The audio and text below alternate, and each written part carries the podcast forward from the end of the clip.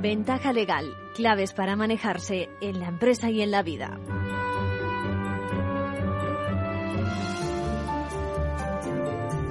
Bienvenidos a una nueva edición de Ventaja Legal, una semana, la que viene, que me recuerdan los compañeros, se cumplirán 42 años desde que se aprobó en España la segunda ley de divorcio.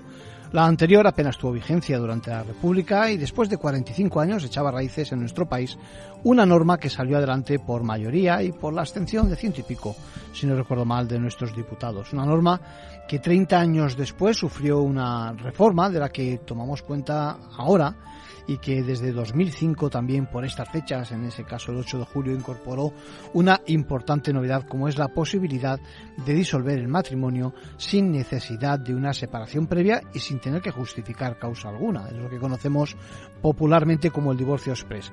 Bueno, requisitos ya saben, mutuo acuerdo en cuanto a la voluntad de disolver, un plazo mínimo, una vez transcurrido celebrado este matrimonio, y sobre todo que se plasme en un convenio todo lo relacionado con las obligaciones, sobre todo con respecto a los hijos de haberlos, ¿no?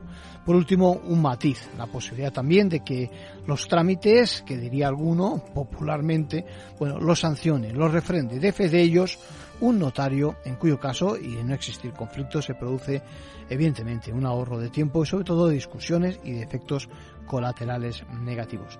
Por otra parte, muchas son las preguntas que me hacéis sobre inteligencia artificial en el plano ético, mm, desde el plano jurídico, claro, que es lo nuestro.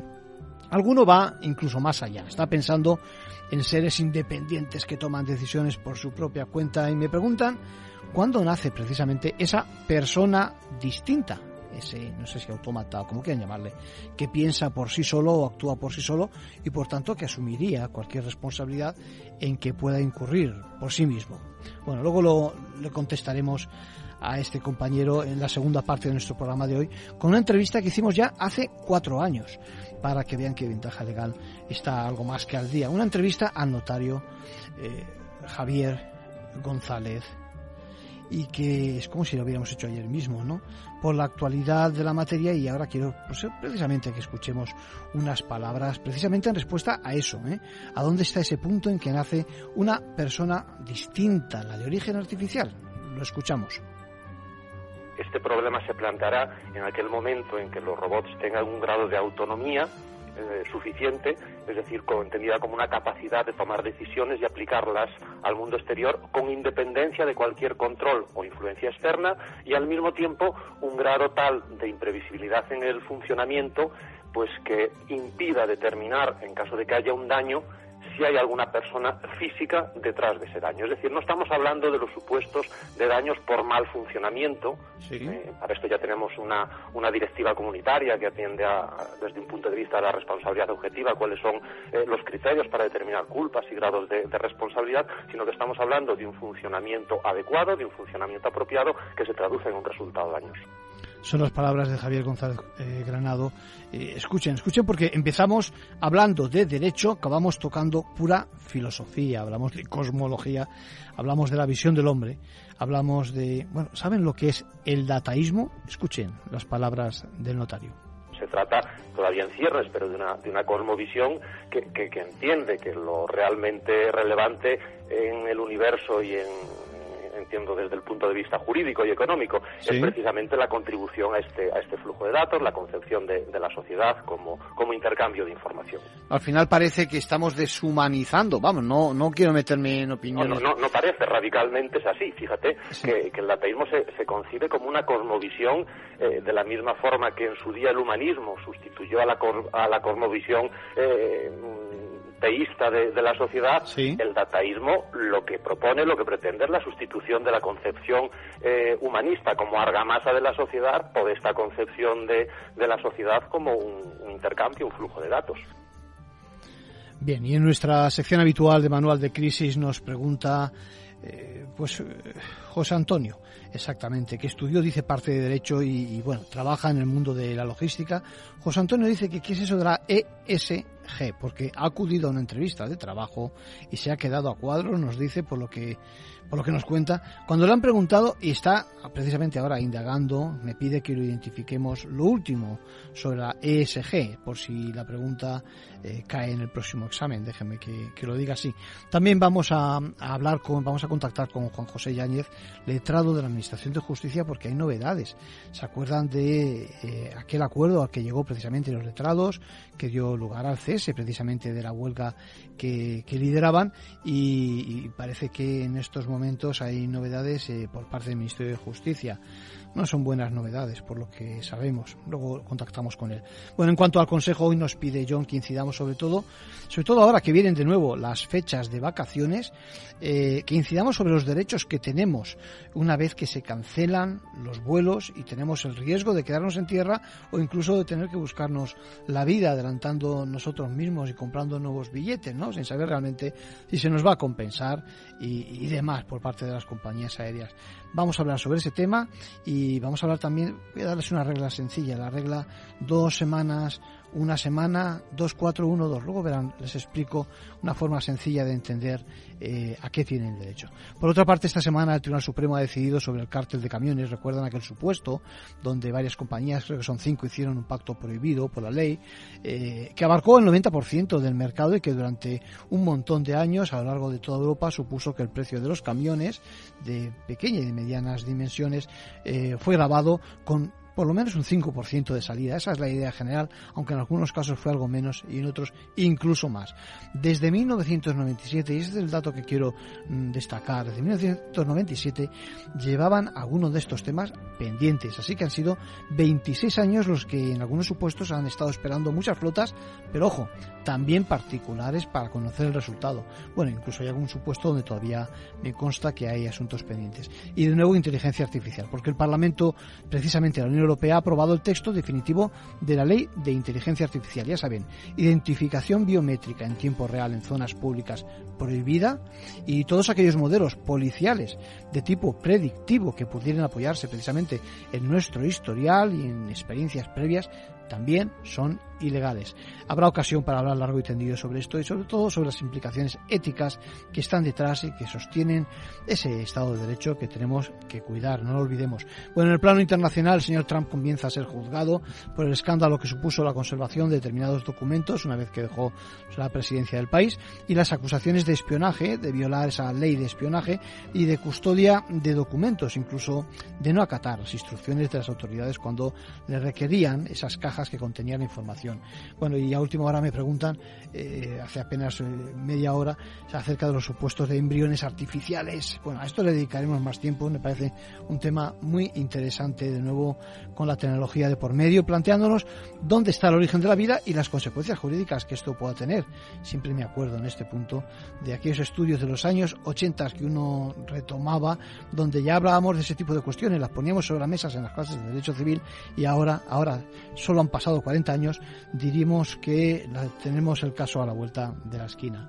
Esto va a ser ventaja legal por hoy.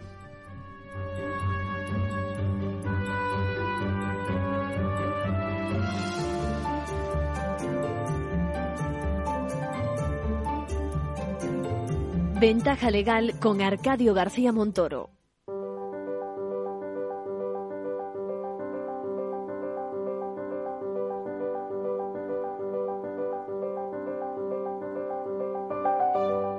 En Ventaja Legal, la actualidad semanal de la abogacía. Bienvenidas Lucía e Isabel, ¿qué tal? Hola, buenas tardes.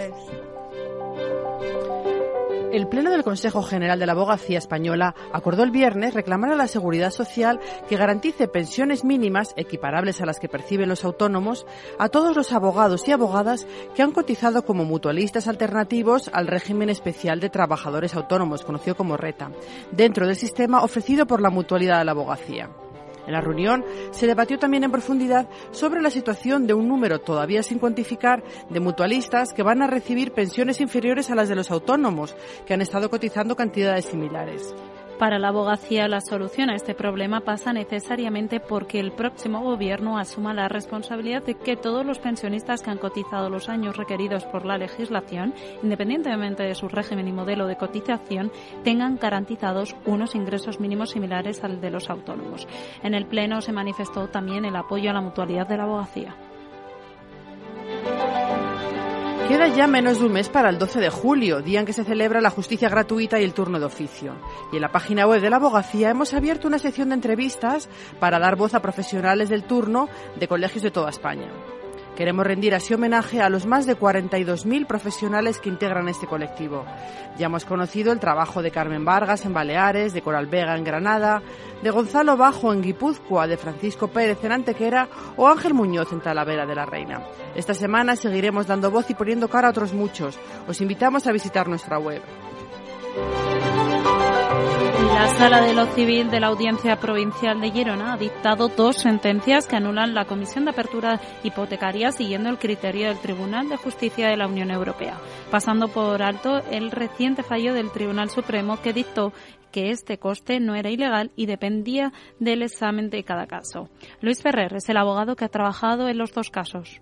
Estado español ha perdido la, la, soberanía sobre la regulación en materia de consumo y por lo tanto el Tribunal de Justicia de la Unión Europea es la jurisprudencia que debemos seguir. Ya centrándonos en la Comisión de Apertura, hay que seguir reclamando, haciendo constar que no hay ningún servicio específico a favor del consumidor, sino que es a favor del propio banco y que los bancos no están consiguiendo acreditar un servicio que sea diferenciado y que no suponga un solapamiento a la propia actividad del préstamo. La Audiencia Provincial de Vizcaya ha otorgado a una pareja divorciada la custodia compartida de un menor y de su mascota en un mismo fallo. La sentencia establece un sistema de casa nido sobre la vivienda, sin que el menor salga de la misma. El perro, aunque pertenece a la madre, permanecerá también en la casa familiar y los progenitores tendrán que asumir los gastos la semana que le toca a cada uno estar con el menor. El tribunal pretende de esta manera garantizar a, sus a estos padres la igualdad de condiciones en el desarrollo y crecimiento de su hijo, que es lo que parece también más beneficioso para él. Gonzalo Puello ha sido el abogado defensor del padre.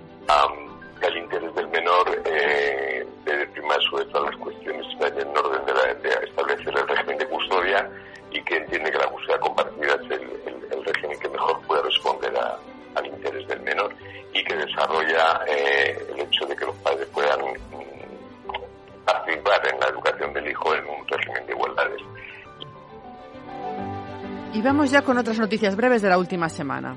Dos de cada tres víctimas de violencia de género denunciaron a su agresor en el primer trimestre de 2023. Según el último informe del Consejo General del Poder Judicial, un total de 45.154 mujeres fueron víctimas de violencia de género en ese periodo de tiempo, un 11,54% más que el año anterior. También aumentaron las denuncias en un 10,92%, pero la presidenta del Observatorio contra la Violencia de Género, Ángeles Carmona, insiste en que hay que conseguir que denuncien todas las víctimas. Los informes periciales de los juzgados de familia y violencia de género esta tarde a la conferencia de los lunes a cargo de la abogada Paloma Casales Bernabeu. Es a partir de las cuatro y media y puede seguirse de manera online en formacionabogacía.es. Y con eso terminamos por hoy. Hasta la semana que viene. Gracias, Lucía. Gracias, Isabel.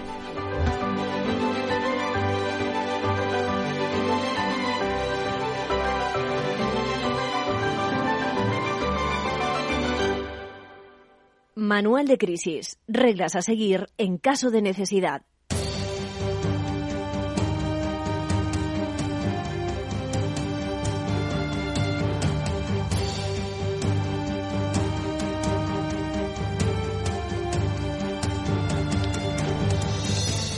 Bien, hoy José Antonio nos dice, sé que estás haciendo una labor de divulgación de los compromisos que la empresa adquiere con la sociedad y me acordé de ventaja legal el pasado martes cuando asistí a una entrevista de trabajo y quedé fuera del proceso de selección, sospecho, porque me preguntaron acerca de los ESG. Al principio me quedé en blanco. En mi defensa tengo que decir que vengo del mundo logístico, aunque tengo algunos cursos de la carrera de Derecho y entonces, bueno, al final de los 90, la verdad es que nunca estudié en aquellas asignaturas de Economía y de Derecho que era eso de los ESG. Dice, estoy buscando en Internet, pero prefiero preguntarte ahora exactamente dónde estamos, ¿eh? porque creo que va a ser una pregunta precisamente que se repetirá a partir de ahora. Bueno, pues gracias José Antonio. Si ya has navegado un poquito, ya habrás visto que ESG es la forma en que popularmente conocemos los temas de medio ambiente, de corte social y de gobierno corporativo en el mundo de la empresa, todo encaminado precisamente a mejorar la responsabilidad. Bueno, sabes, sabes que vamos hacia una economía sostenible, que hay marcados unos objetivos para 2050 que pretenden que seamos eh, temáticamente neutros. No es una tarea fácil, es más bien un objetivo ambicioso. Y en esa carrera, partiendo de las principales compañías en cuanto a volumen y marcas, bueno, pues se mantienen un liderazgo que traducido a cualquiera de sus actividades, no sé en qué exactamente tipo de proceso de selección y a qué puesto aspiras, pues eh, exige, exige bastante, ¿no? Bueno, sí, si quieres saber qué es lo último, te diría que primero las compañías están muy preocupadas por dar a conocer sus esfuerzos en materia medioambiental, social, de gobernanza, ¿no? Así que cuida mucho esos programas eh, en los que participan y la imagen y evidentemente también la difusión de estos. Bueno, por otra parte, hay toda una tendencia de la inversión que cada vez más valora estos, estos valores, nunca mejor dicho, y se interesa o, por las estratégicas, por, perdón, por las estrategias, ya lo diré, que diseñan allá donde ponen su capital, ¿no? Bueno, lo, lo que sucede es que hay disparidad de criterios, no están totalmente alineadas esas actividades en materia de clasificación de los ESG y existe cierta confusión, porque como es lógico, nadie quiere cometer errores, los inversores, sería un escándalo, ¿no? Que se descubriera que se toman decisiones sin fundamento. ¿no? En este punto, la Comisión Europea eh, está impulsando la transparencia y que una serie de criterios que sirvan a inversores y a empresas de la Unión Europea, eh, y esto se va a traducir sobre todo en una calificación de los ESG que se dice donde quieren eh, ofrecer esos servicios en ese área eh, y que dice también que se van a someter a un modelo de autorización de mm, por parte de Europa, de la Autoridad Europea de Valores y Mercados, a quien verás habitualmente con las siglas AEVM. Bueno, así que Vemos nacer una directiva que de entrada hablará de requisitos que habrán de cumplir esos informes de sostenibilidad, por ejemplo, y a un reglamento que aportará transparencia en materia de clasificación de los ESG. Bueno, creo que te contesto. Eh, síguenos porque eh, es un tema recurrente para nosotros. Es verdad que hemos eh, aumentado, ya sabes, José Antonio, tu listado de acrónimos o de siglas. Ya sabes que tienes que sumar la de ISR, es decir, referente a la inversión socialmente responsable. Y por lo demás, nada más. Suerte con el proceso de selección siguiente y haces bien en informarte sobre un tema que es fundamental hoy día en la empresa.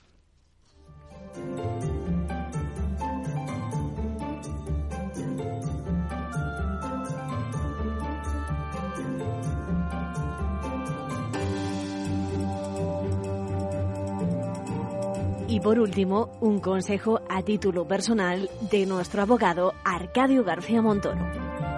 Pues vamos hoy con una pregunta que se repite de una u otra forma, he contestado ya en otras ocasiones, pero me dice John, quien no se cansa de explicárselo a los amigos, y, me dice que, por otra parte le dé vuelta al tema ya que se repite tantas veces la misma situación en los aeropuertos de la Unión Europea a consecuencia precisamente de esas decisiones de las líneas aéreas. ¿no? Se trata de la cuestión relacionada con la compensación a pasajeros por cancelación de vuelo.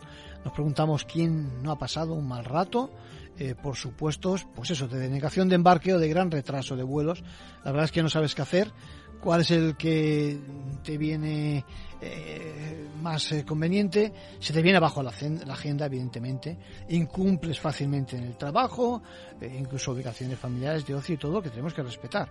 Bueno, siempre quedan pendientes dos temas. Por un lado, si hemos de tomar una decisión independiente porque se, no se nos vaya a reubicar en otro vuelo, y por otro, si forma, si hay forma de que el perjuicio económico sea reparado por la compañía aérea. Por eso dice John, y, le hago caso, dice además he de agradecer las preguntas eh, porque no es la primera vez que se ponen sobre la mesa estos temas que son de interés general y bueno, luego los contestamos. Bueno, el, tema es el nivel de protección que los pasajeros aéreos tienen derecho en el ámbito de la Unión Europea. Bien, lo que hay que dejar claro es que no solo tienen obligaciones las compañías aéreas, eh, compañías aéreas en los casos en los que por circunstancias extraordinarias eh, que no podrían haberse evitado, a pesar de disponer de las medidas razonables. Pero bueno, es el principal de los supuestos.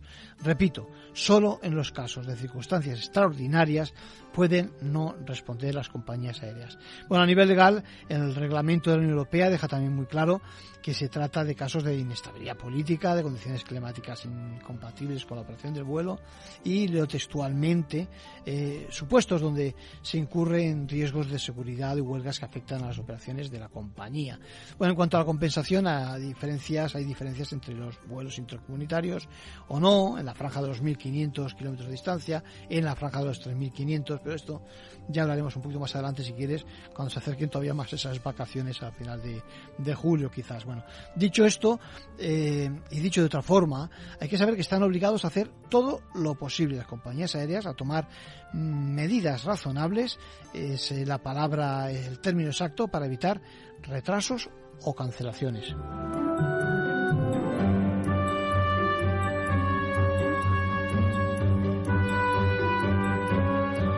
Fíjense, fíjense en un detalle, hasta qué punto las circunstancias han de ser extraordinarias, tan extraordinarias que el hecho de que fallezca, por ejemplo, un miembro de la tripulación, pues eh, incluso poco antes de que se inicie el vuelo, no lo considera la justicia una reciente eh, sentencia del Tribunal de Justicia de la Unión Europea nos lo dicen, no es motivo suficiente como para entrar en el capítulo, repito, de lo extraordinario. Por lo tanto, es la compañía aérea la que tiene obligación de prever incluso estos supuestos y poder sustituir, tiene que poder sustituir al miembro de la tripulación.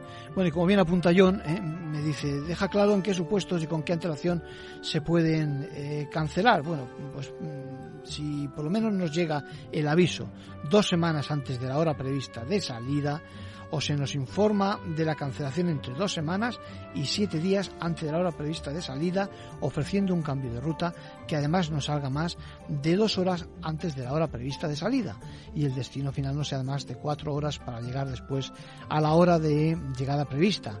En ese caso, podría tener que admitirse la cancelación del vuelo.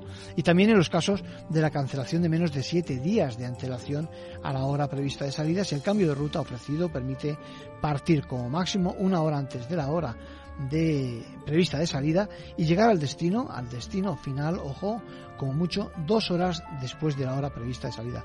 Yo le llamo la regla de las dos semanas, una semana del 2-4 y del 1-2.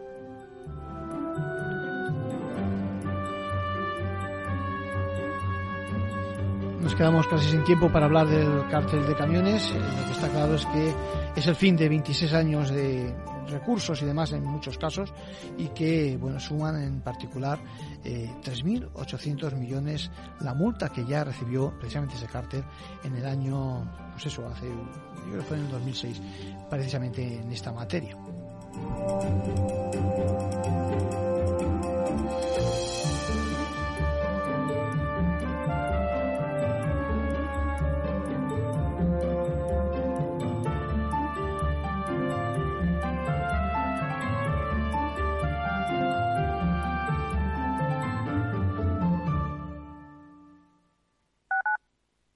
Capital Radio, Madrid, 103.2.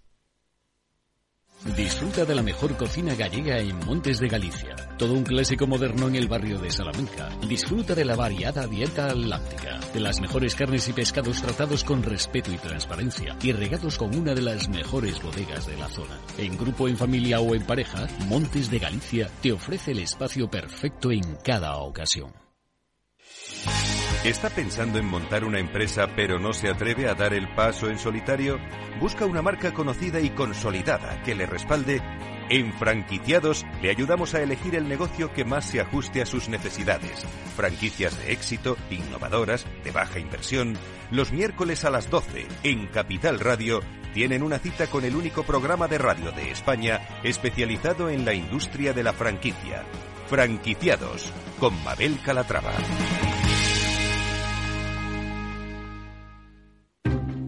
Inversión Inmobiliaria acompaña al mercado inmobiliario en este nuevo ciclo. Todos los jueves de 10.30 a 13 horas, el inversor encontrará las claves para realizar su mejor inversión. La mañana de los jueves en Capital Radio tomamos el pulso al sector inmobiliario. Noticias, análisis de mercado y debates donde los protagonistas del sector podrán contar en primera persona los retos a los que se enfrenta el ladrillo. Inversión Inmobiliaria pone la voz al sector inmobiliario. Aquí, en Capital Radio.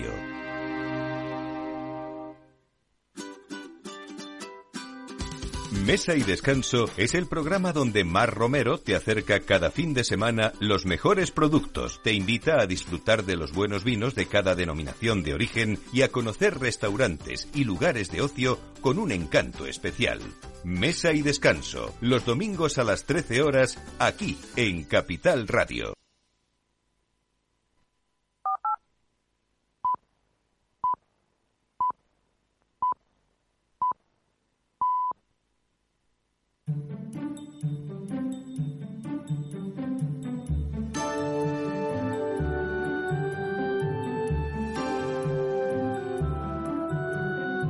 Ventaja legal con Arcadio García Montoro.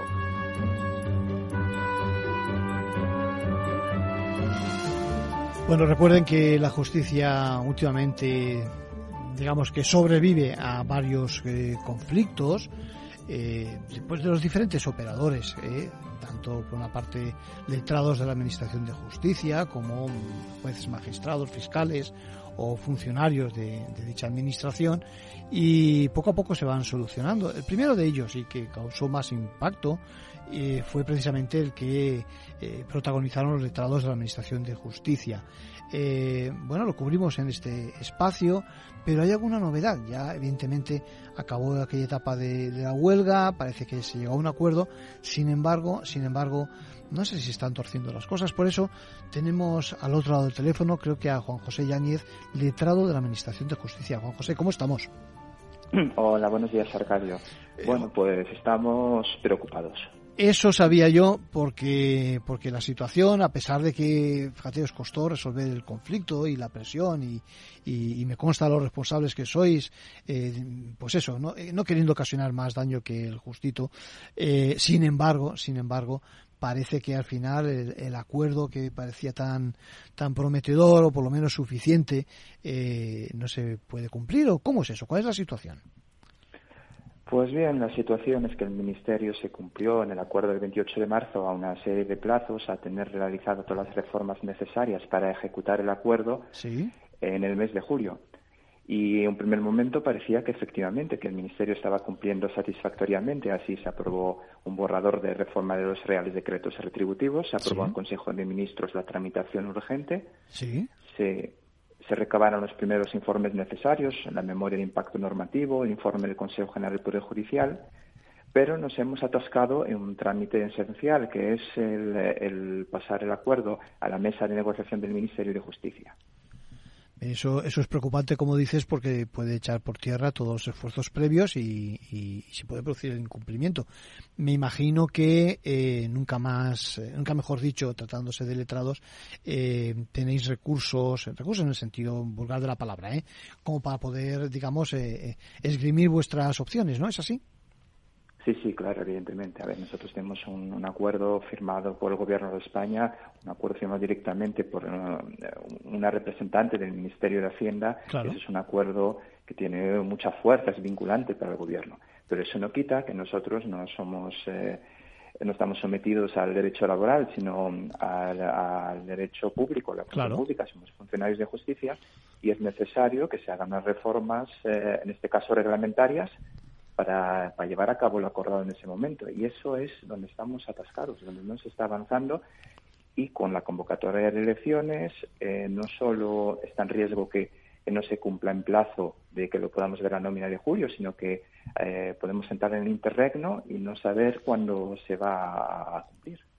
Parece que eh, hay deberes por hacer por parte del Ministerio y evidentemente el potencial eh, cambio, digamos, de signo del Gobierno pues puede dificultar las cosas.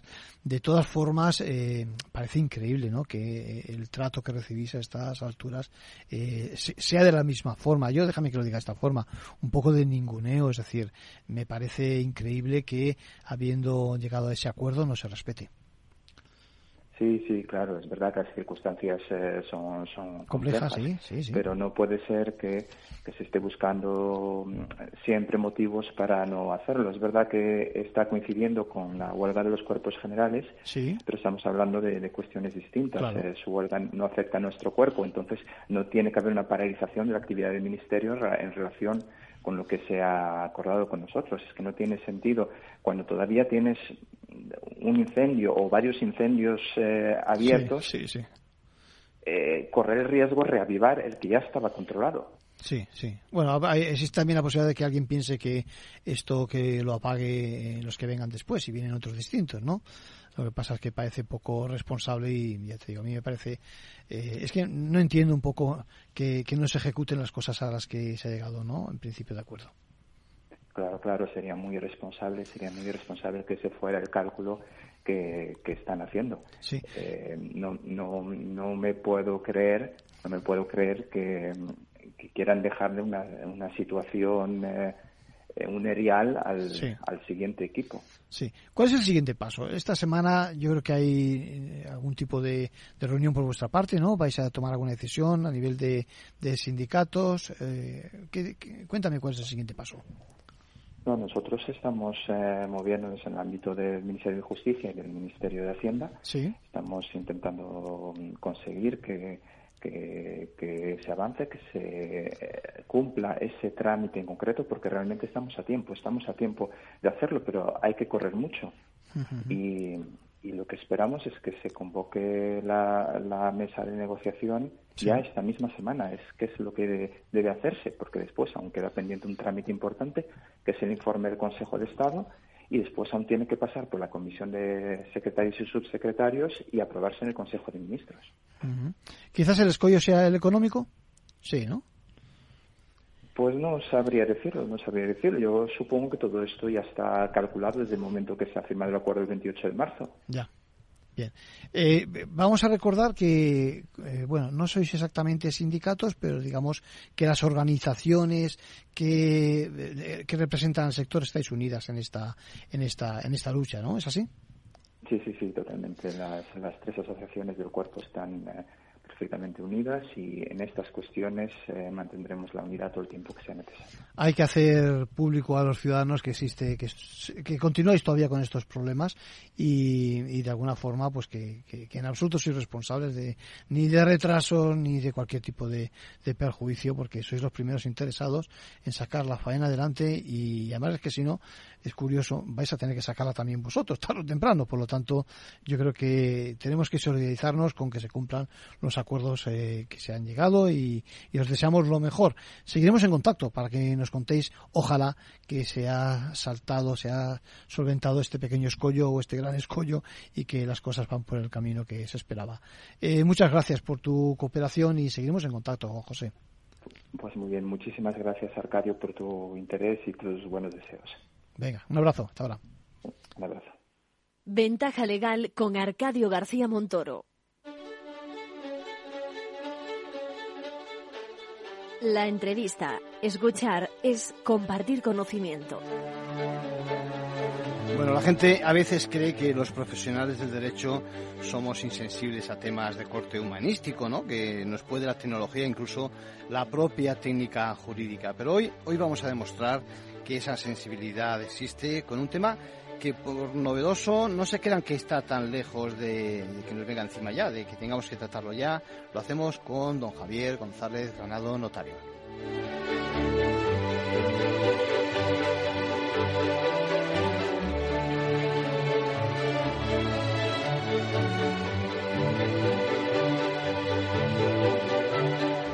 Bueno, el mundo, el mundo evoluciona a toda velocidad y se dispara sobre todo el papel de la inteligencia artificial. Y una de las cosas que nos preguntamos en estos casos es siempre si el derecho, si las normas el sistema, digamos, avanza a la par que eso, la tecnología. Bueno, en ese punto no se crean que todos los juristas están al día, pero en ventaja legal aquí en Capital Radio hoy vamos a saludar a un notario, a Javier González Granado. Javier, ¿cómo estamos?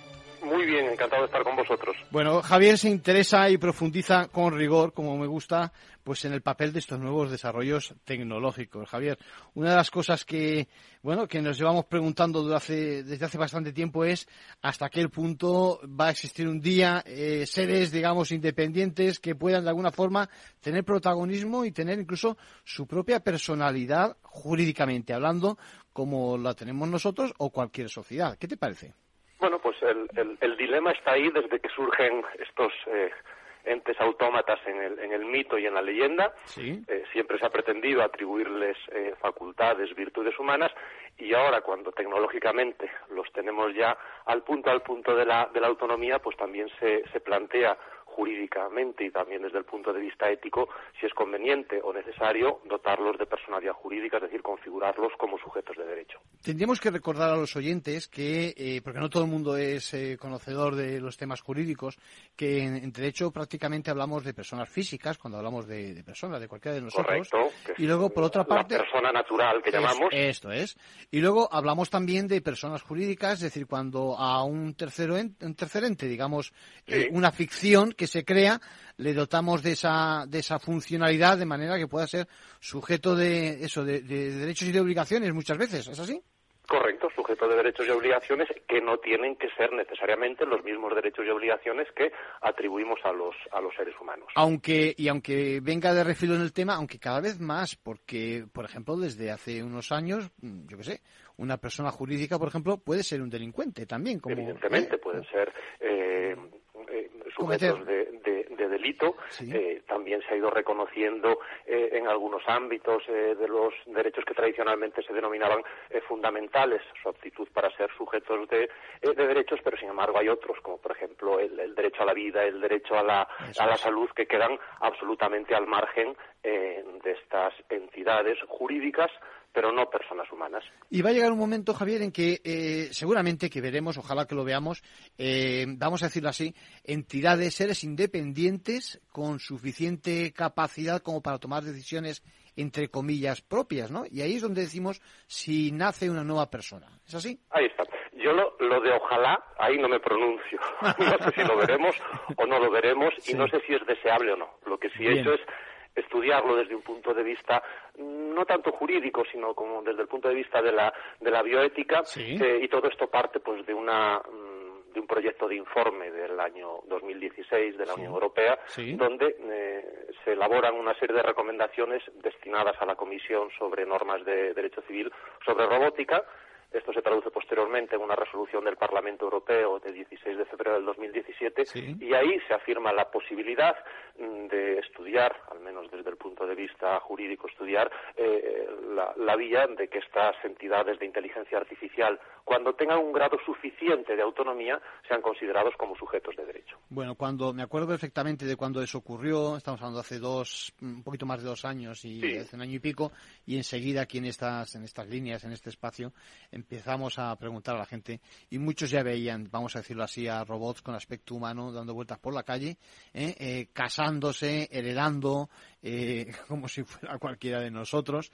ya te veo que eres un poquito escéptico acerca de si eso es bueno o malo.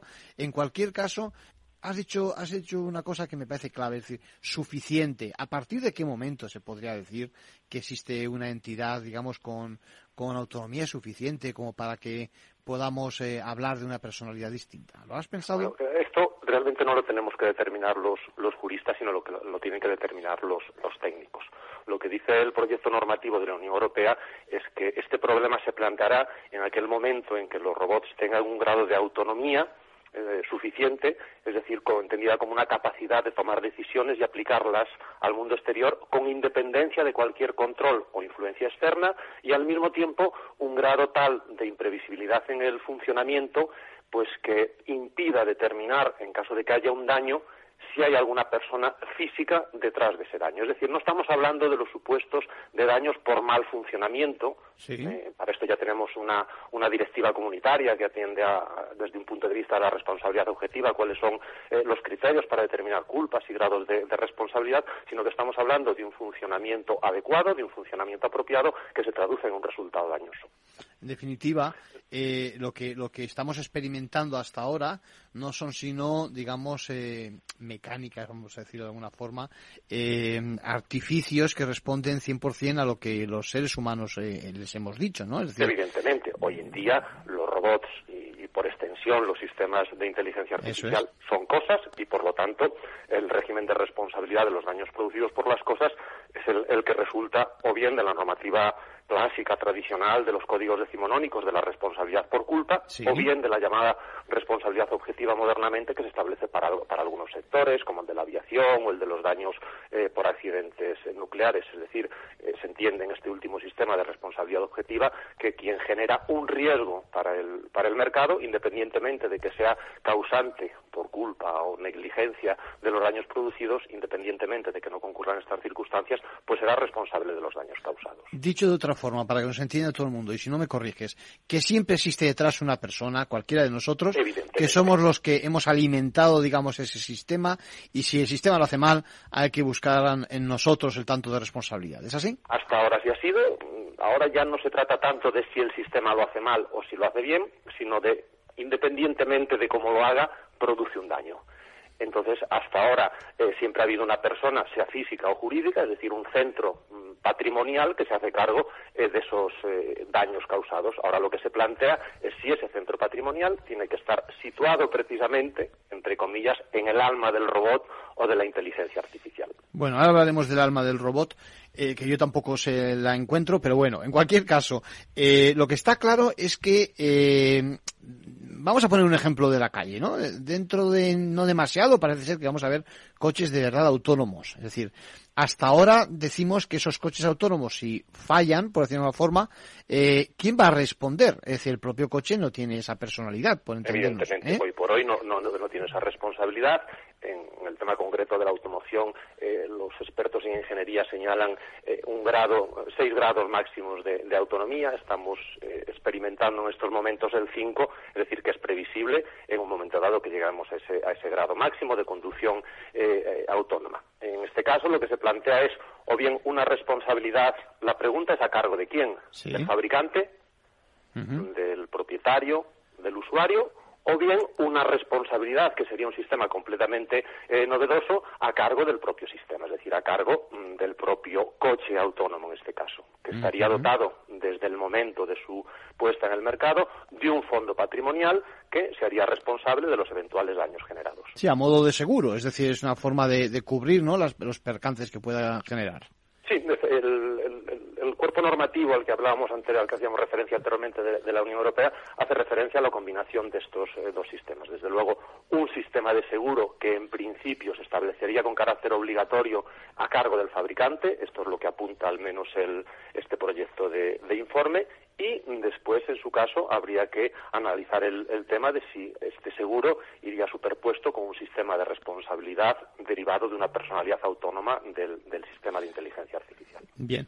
Eh, si la cosa la hacemos más complicada, al final me da la sensación de que de lo que estamos hablando es de información, es decir, de datos. Es decir, que al final la abstracción de todo esto no es que veamos, déjame que lo diga así, un pedazo de hierro o algo que una máquina, digamos, que, responde aquí lo, lo, lo, que importa y, y, al final el medio de la cuestión es precisamente el flujo de información que se baraja, los algoritmos y demás. ¿Es así? Esta es la clave.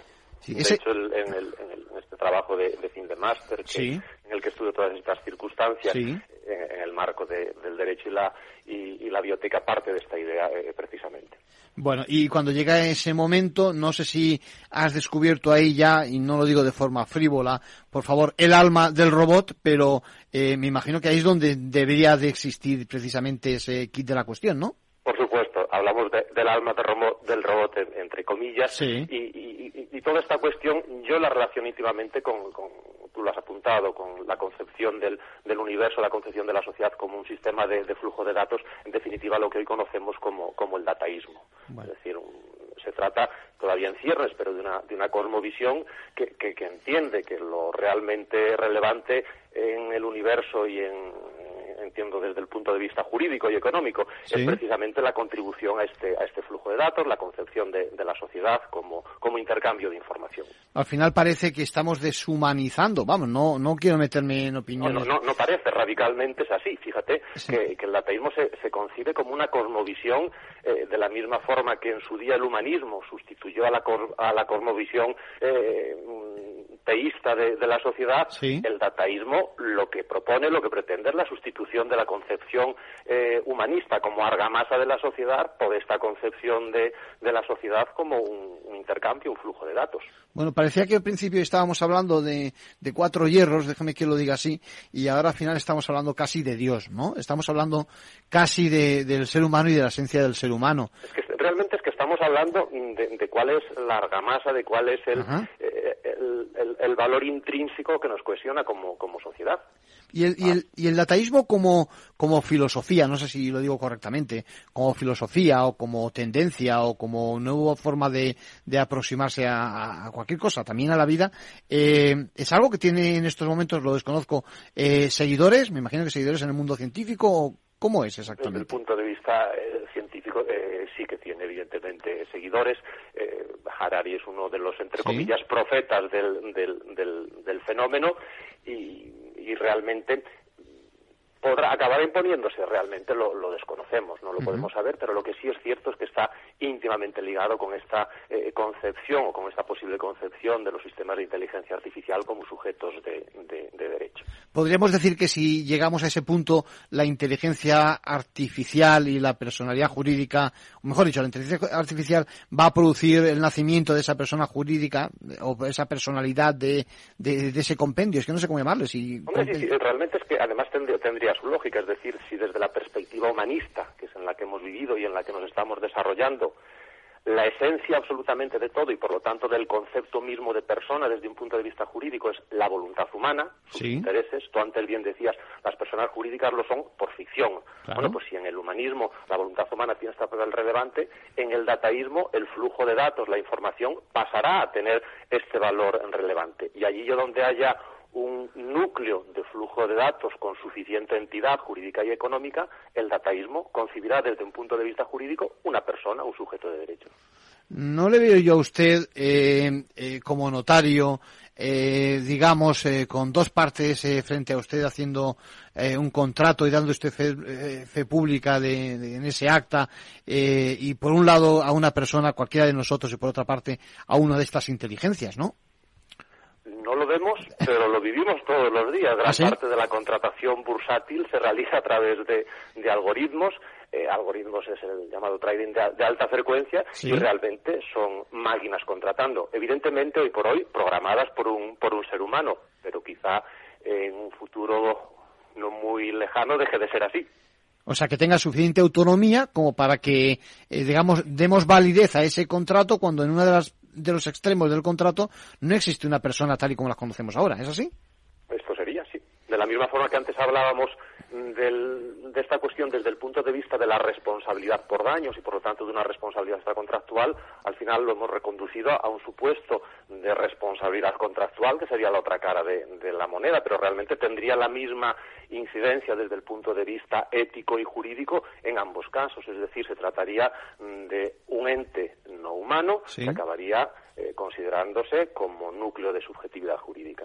Entiendo que a pesar de que, digamos, fuera sujeto de esas eh, obligaciones, de esos, potencialmente de esos derechos y de esas obligaciones, no estará por encima del ser humano. Eso faltaba.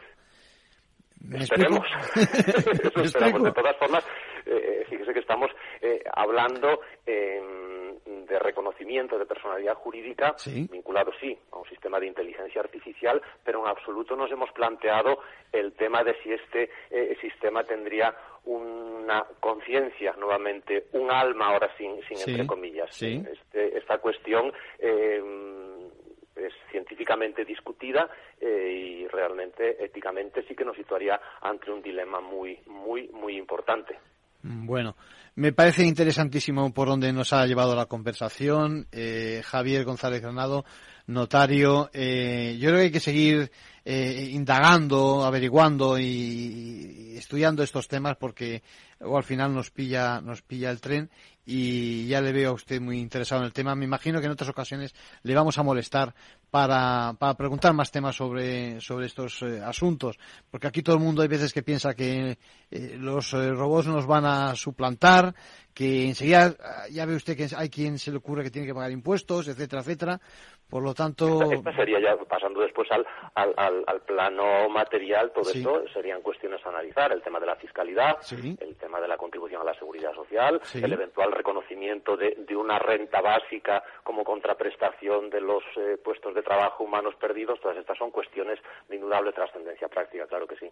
Bueno, Javier González Granado, gracias por su paseo por Capital Radio, por Ventaja Legal y seguiremos en contacto. Muchas gracias a ustedes, será un placer.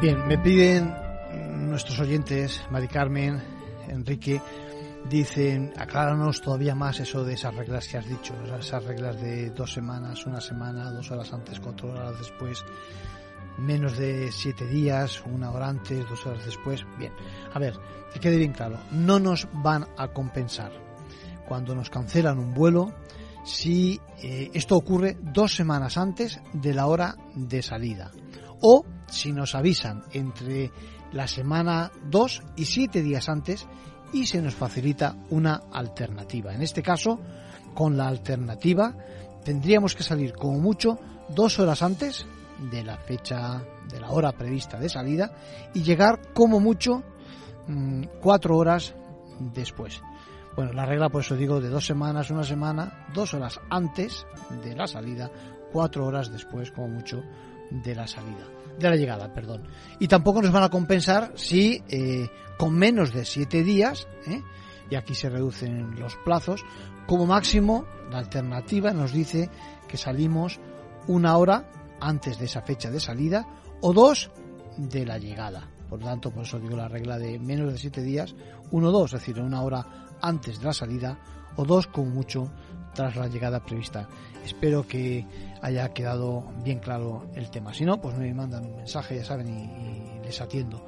Bueno, en cualquier caso también decirles, eh, en cuanto al cártel, por ejemplo, de, camiones, eh, ya saben que decíamos se trata de que el Tribunal Supremo eh, ha sancionado que, evidente, que evidentemente no se trataba de un simple intercambio de información que hacían las empresas y que la indemnización eh, por los daños producidos durante tanto tiempo atrás habrá de computarse desde precisamente el momento en que se abonó el importe de los vehículos.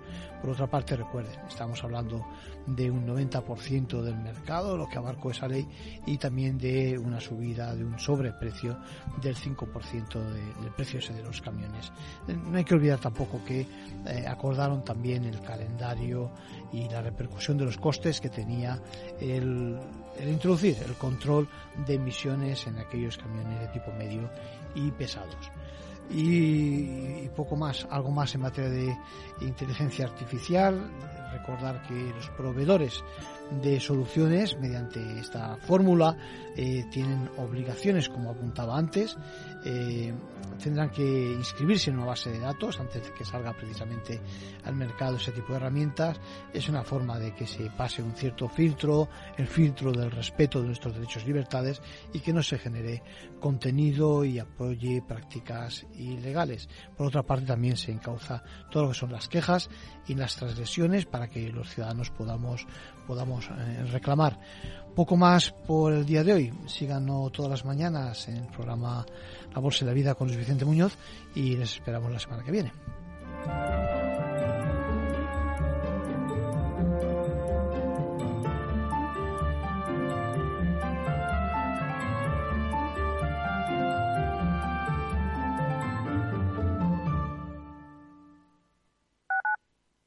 Capital Radio 103.2 Hornos San Onofre. Somos pasteleros y eso nos gusta. Utilizamos materias primas que nos hacen disfrutar y elaboramos todos nuestros productos de forma artesanal, sin sucedáneos, ni margarinas, ni grasas trans. Sabemos que las cosas buenas son importantes. Con el hashtag buscamos gente dulce. Hornos San Onofre, calle San Onofre 3, teléfono 91 532 9060, www.pasteleriasanonofre.com.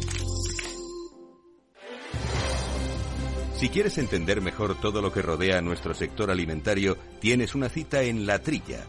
Un gran equipo de especialistas te acercará a la actualidad económica y política desde el campo hasta la mesa. Conocerás sus principales innovaciones sin olvidar las producciones más tradicionales. Los sábados de 8 a 9 de la mañana con Juan Quintana, La Trilla de Capital Radio. Los sábados a la una de la tarde, Sol Rengifo, Jesús Alba y Pedro Galatas nos conducen por la senda del mundo social en Compromiso Humano, un programa que busca fomentar la cultura del bien, dirigido y presentado por Federico Quevedo.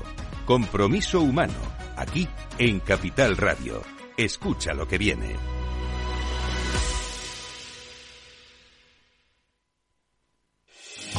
¿Está pensando en montar una empresa pero no se atreve a dar el paso en solitario? Busca una marca conocida y consolidada que le respalde. En Franquiciados le ayudamos a elegir el negocio que más se ajuste a sus necesidades. Franquicias de éxito, innovadoras, de baja inversión. Los miércoles a las 12 en Capital Radio tienen una cita con el único programa de radio de España especializado en la industria de la franquicia. Franquiciados con Mabel Calatrava.